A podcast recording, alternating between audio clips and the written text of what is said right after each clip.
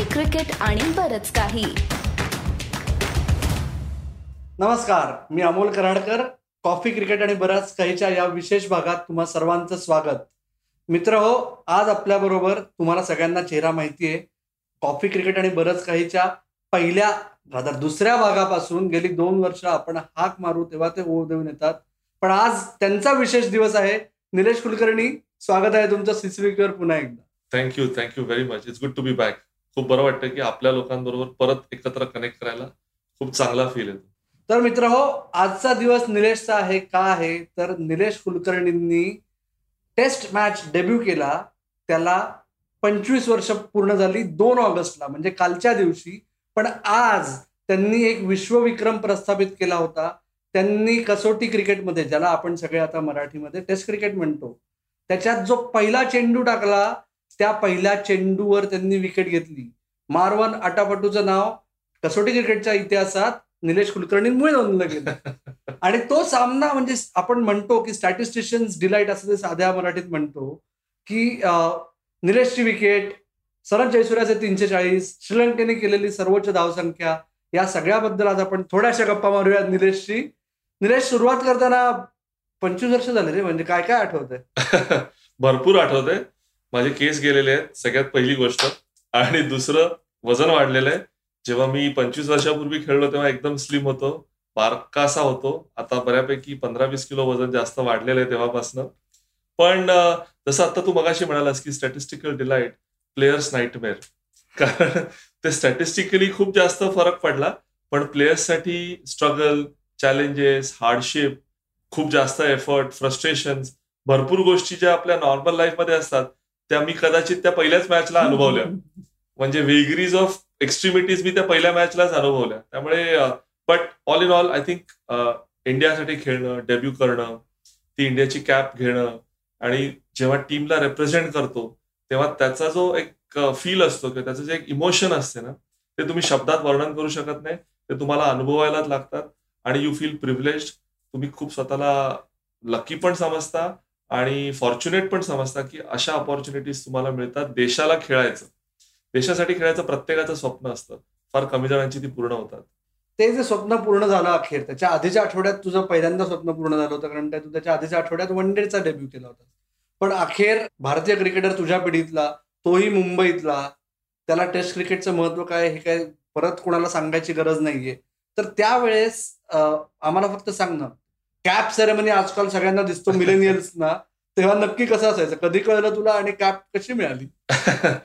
Cap मिळालीच नाही. माझं सिलेक्शन झालं तेव्हा कॅम्प नंतर मला कळलं. आणि माझ्या घरी माझं फुल किट आलं आणि त्याच्यात एक कॅप होती. सो अशी कॅप सेरेमनी त्यावेळेस नव्हती. ब्लेझर आणि कॅप आणि सगळं कपडे घरी आले. आणि त्याप्रमाणे इंडियाला खेळायसाठी स्वप्न पूर्ण झालं. बट आय थिंक एक छोटासा एक असा वेगळा पर्स्पेक्टिव्ह सांगतो नरेट करतो की वन डे डेब्यू जेव्हा झाला तेव्हा माझी पहिली विकेट सनत जयसूर्य आहे. आणि त्याच सनत जयसूर्य यांनी तीनशे चाळीस टेस्ट डेब्यूला माझ्या अगेन्स्ट केलेलं आहे. त्यामुळे पिदो पिदो पिदोला. आणि कोइन्सिडेंटली मारवनची विकेट टेस्ट क्रिकेट मधली पहिली विकेट येस आपण तीनशे चाळीसकडे येऊच पण आधी आपण मारवांपर्यंत येऊ. पहिले दोन दिवस तुम्हाला सांगतो की पहिल्या दोन दिवसात भारताने जवळजवळ पावणे दोन दिवस बॅटिंग केली. नवजोत सिद्धू सचिन तेंडुलकर मोहम्मद अझरुद्दीन यांनी डोळे मिटून शतक केली पाचशे सदोतीस ला आठ वर भारताने डाव डिक्लेअर केला. दहा ओव्हर टाकायच्या होत्या if I am not mistaken दुसऱ्या दिवशी भारताला. आणि निलेश कुलकर्णी हा डेब्युटंट होता तो तिसरा स्पिनर होता. अनिल कुंबळे आणि राजेश चौहान हे दोन महत्त्वाचे स्पिनर होते. त्यामुळे Nilesh Kulkarni I am sure झोपा काढत होता? अगदीच. म्हणजे मी पूर्ण स्विच ऑफ होतो. कारण आठ ते दहा ओव्हर टाकायच्या होत्या आणि अपेक्षा नसते कारण एका क्यू मध्ये व्यंकटेश प्रसाद अबी कुरुवेल्ला सिनियर प्लेअर अनिल कुंबळे नंतर राजेश चव्हाण आणि त्याच्यानंतर आला तर माझा नंबर आणि आठ ते दहा मध्ये एवढ्या सगळ्यांना संधी मिळत नसते. त्यामुळे मी पूर्ण स्विच ऑफ होतो की फक्त फिल्डिंगवर फोकस करायचा कॅच नाही सुटला पाहिजे एक प्रेशर असतं. तर त्यामुळे मी त्या मेंटल फ्रेममध्ये होतो आणि कुठल्याही प्रकारे मी अगदीच म्हणजे मला ओव्हर टाकायची आहे असं इंडिकेशन आहे. तर जनरली कसं असतं कॅप्टन एक ओव्हर आधी बॉलरला सांगतो की त्या एंड मधनं तू बॉलिंग टाकणार आहे. आणि त्याप्रमाणे मग तुम्ही स्ट्रेच करता मेंटल प्रिपरेशन असतं कसं करणार काय करणार. तर माझी अशी कुठलीही तयारी नव्हती. आणि as luck would have it मला ती संधी मिळाली. तुझ्या सचिन बद्दलच्या आठवणी तू आम्हाला रणजी ट्रॉफीच्या तुझ्या डेब्यू सीझनमध्ये. सांगितलेल्याच आहेत. पण इथे पण सचिन कॅप्टन होता. कसं काय एकदम बॉल फेकला कसं झालं अनिल कुंबळे आणि राजेश चव्हाण टँडममध्ये बॉलिंग टाकत होते. आणि एक दोन बॉल आधी मार्बन मार्वन अटापटूनी एक सिंगल घेऊन तो या बाजूला आला. आणि Rajesh Chauhan was to bowl या एंडमधनं तर सडनली सचिनला रिअलाइज झालं की राईट हँडर आलाय. तर मी जस्ट एका माझ्या एका फिल्डिंग पोझिशनवरनं दुसऱ्या फिल्डिंग पोझिशनला जात होतो. सो लाईक आय सेड मी पूर्ण मेंटली असा कुठेही प्रिपेअर्ड नव्हतो. सचिन बोलला निलेश ये पटकन. आणि सचिननी बोलायला मी लगेच एक्साइटमेंटमध्ये पटकन गेलो. आणि जेव्हा मी कॅप देत होतो अंपायरला अंपायर म्हणाला दीड मिनिटात तू पहिला बॉल टाकला नाही तर आजचा दिवस संपला. सो जनरली एका बॉलरला डेब्युटंटला तुम्हाला काही थोडंसं प्रेशर असतं प्रिपरेशन असतं एक मेंटल माइंडसेट तयार करायला लागतो. ही सगळी प्रोसेस मी तीस सेकंदात केली. आणि त्यामुळे मला फॉर्च्युनेटली वेळ पण नाही मिळाला. आणि ह्या ज्या प्रोसेसमध्ये माझा फक्त एकमेव ऑब्जेक्टिव्ह होता की निलेश स्वतःला लेट डाऊन करू नको. गेला सीझन चांगला गेलेला आहे. पहिला बॉल चांगला हातात न सुटू देत चांगल्या ठिकाणी पडू देत हे सगळे डोक्यातले विचार होते. आणि त्या पद्धतीनेच मी फक्त त्या दीड मिनिटात एकच फक्त फोकस केला की फुलटॉस नाही केला पाहिजे शॉट नाही पडला पाहिजे वेळावाकडा नाही गेला पाहिजे चांगल्या ठिकाणी लँड झाला पाहिजे. या ह्याच्याने मी तो बॉल टाकला. अँड ॲज लक वुड तो बॉल चांगल्या ठिकाणी पडला. मारवन तो शॉट ड्राईव्ह एक्सपेन्सिव्ह ड्राईव्ह करायला गेला आणि नयन बुंगे यांनी ब्रिलियंट कॅच घेतला. त्याच्यानंतर स्टम्प झाले. मैदानावर आम्ही तेवढं बघितलं. त्याच्यानंतर तुम्ही लोक परत केलात. ताज समुद्र ती अख्खी टूर तुम्ही ताज समुद्रावर होतात ना? पंचेचाळीस दिवस. म्हणजे आत्ताचं बायोबबल आम्ही नाईन्टी सेव्हनला अनुभवलेलं आहे. येस कारण तेव्हा तिकडे युद्ध चालू होतं. परत तसंच आपल्या मिलेनियल्सना विशेष आठवणार नाही. पण त्या वर्षी म्हणजे परत गेल्यानंतर कोण भेटलं तुला? मुतया मुरलीधरन भेटला रे सो काय झालं?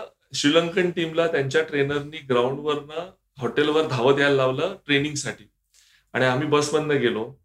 आणि लॉबीमधनं वरती जाताना मुथाय मुरलीधरन मला भेटला आणि मला त्यांनी कॉंग्रॅच्युलेट वगैरे केलं की कॉंग्रॅच्युलेशन त्याच्या टिपिकल तमिळ लँग्वेजमध्ये आणि एक वाक्य तो मला बोलला ते मला तीन दिवसानंतर लक्षात आलं की त्याचा अर्थ काय होता.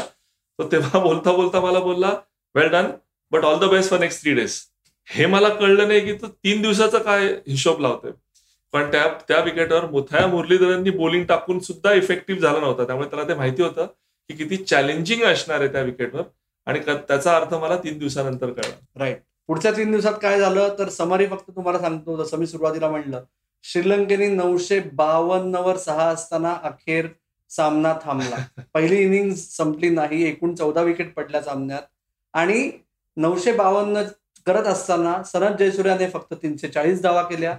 त्याने आणि रोशन महानामाने पाचशे शहात्तर धावांची भागीदारी केली जे टेस्ट क्रिकेटमधलं वर्ल्ड रेकॉर्ड तेव्हा होतं. आणि निलेश कुलकर्णींनी त्याच्या काहीच आठवड्याआधी रणजी ट्रॉफी फायनलमध्ये न थकता गोलंदाजी केली होती. तसं पहिल्या बॉलला विकेट मिळाल्यानंतर पुढच्या सत्तर ओव्हर तुम्हाला तिथे रगडावं लागलं. Sixty nine point five to be precise आणि इंटरेस्टिंग पार्ट असा आहे की प्रत्येक सेशनला आम्ही एकमेकांना मोटिवेट करत होतो की नाही नाही हे सेशन आपलं नाही पुढचं आपलं असेल. असं करत करत चक्क अख्खे दोन दिवस गेले की ज्याच्यात पूर्ण आम्हाला एकही विकेट मिळाली नाही. सनत जयसूर्यानी जसं तू आता म्हणाला तीनशे चाळीस रोशन महानामाने दोन दोन रोशन महानामाने दोनशे पंचवीस केले आणि अख्खे दोन दिवस इंडियन टीमला विकेट मिळाली नव्हती. हे पाच बॉलर्स व्यतिरिक्त आणखीन तीन ते चार लोकांनी पण बॉलिंग टाकली विकेट काढण्यासाठी पण आम्हाला एकही विकेट नाही मिळाली. प्रोफेसर शेट्टींनी सुद्धा टाकली असेल ना ते मॅनेजर होते. ते मॅनेजर होते मदनलाल पण आतमध्ये होते सगळ्यांनीच टाकलं. मदीप पण कोच होते. पण इट वॉज डिफिकल्ट म्हणजे मला असं वाटतंय की तिघ दोघं का तिघ जण सोडून बाकी सगळ्यांनी बॉलिंग टाकली. राईट आणि त्याच्यात मला जर तुला तेच विचारायचं की मारवान अट्टापटूला सर्वात राग कशाचा आहे? तो तुझ्यामुळे तो हिस्ट्री बुक्समध्ये जुन्या चुकीच्या कारणात म्हणजे त्याला तशी सवय पहिला सहा पैकी पाच. बिल्डअप चांगला झालेला. पण त्याला त्याच्यापेक्षा जास्त राग आहे तुझ्याबद्दल त्याला राग नाहीये. त्याला आता असं डिसअपॉइंटमेंट होतं कारण आम्ही जेव्हा जेव्हा भेटतो आता त्याच्या फॅमिली बरोबर सुद्धा त्याला एकच खंत आहे राग नाहीये. तो खंत त्याची अशी आहे की त्याची बायको पहिल्यांदा मॅच बघायला आली होती आणि मी त्याची विकेट काढली होती. त्यामुळे तो मला नेहमी भेटल्यावर ही एक गोष्ट अगदी आवर्जून आठवण करून देतो की तुझ्यामुळे बायको समोर पहिल्यांदा आउट होताना मला दाखवायला लागलं. ओके. आता शेवटचा प्रश्न मला तुला विचारायचा या सगळ्या याच्यातला की आता तू एक स्पोर्ट्स मॅनेजमेंटच्या इन्स्टिट्यूटचा सुविख्यात इन्स्टिट्यूटचा तू संचालक आहेस आणि त्या आठवड्यात तुला आयुष्यातला सर्वात मोठा धडा मिळाला असं आपण म्हणू शकतो. त्याचा तुला पंचवीस वर्षानंतर आत्ता काय फायदा झाला असं वाटतं? खूप फायदा होतो. आय थिंक क्रिकेट ओव्हरऑल कारण क्रिकेटमध्ये सक्सेस आणि फेल्युअरचं पर्सेंटेज जर का अनालाइज केलं तर प्रत्येक स्पोर्ट्समनच्या आयुष्यात फेल्युअरचं पर्सेंटेज जास्त असतं. आणि फेल्युअर तुम्हाला इतक्या गोष्टी शिकवतं जेवढं सक्सेस नाही शिकवत. सो माझ्या दृष्टीने त्या सगळ्या लर्निंग फक्त टेस्ट क्रिकेट नाही तर फर्स्ट क्लास क्रिकेट म्हण किंवा बाकी कुठलेही अनुभव जिकडे सक्सेस पण मिळाला आणि फेल्युअर पण मिळालं.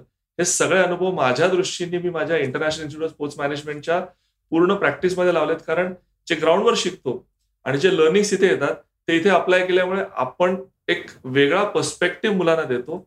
आणि स्पोर्ट्समध्ये नेहमी म्हणतात की आपल्याकडे रिटेक नसतो. त्यामुळे तुम्ही जी तयारी करता ती तयारी आधी करता आणि जेव्हा तुमचा एक्झिक्युशनचा वेळ येतं तेव्हा फक्त त्याचं रिफ्लेक्शन असतं जे तुमची तयारी झालेली असते.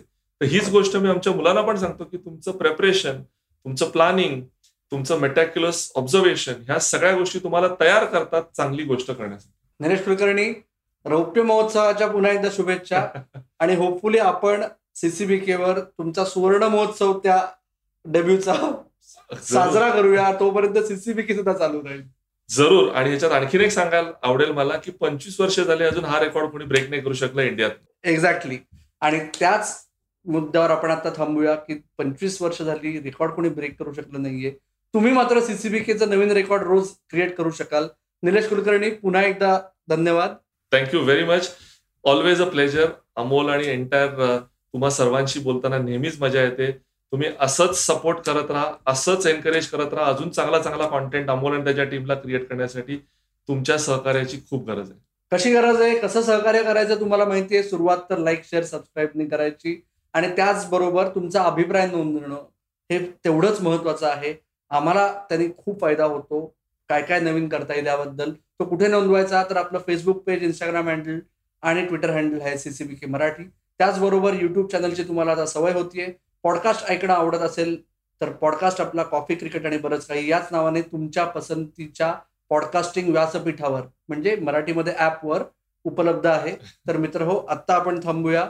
तुम्ही मात्र ऐकत राहा बघत राहा आणि आमची वाट पाहत राहा. धन्यवाद.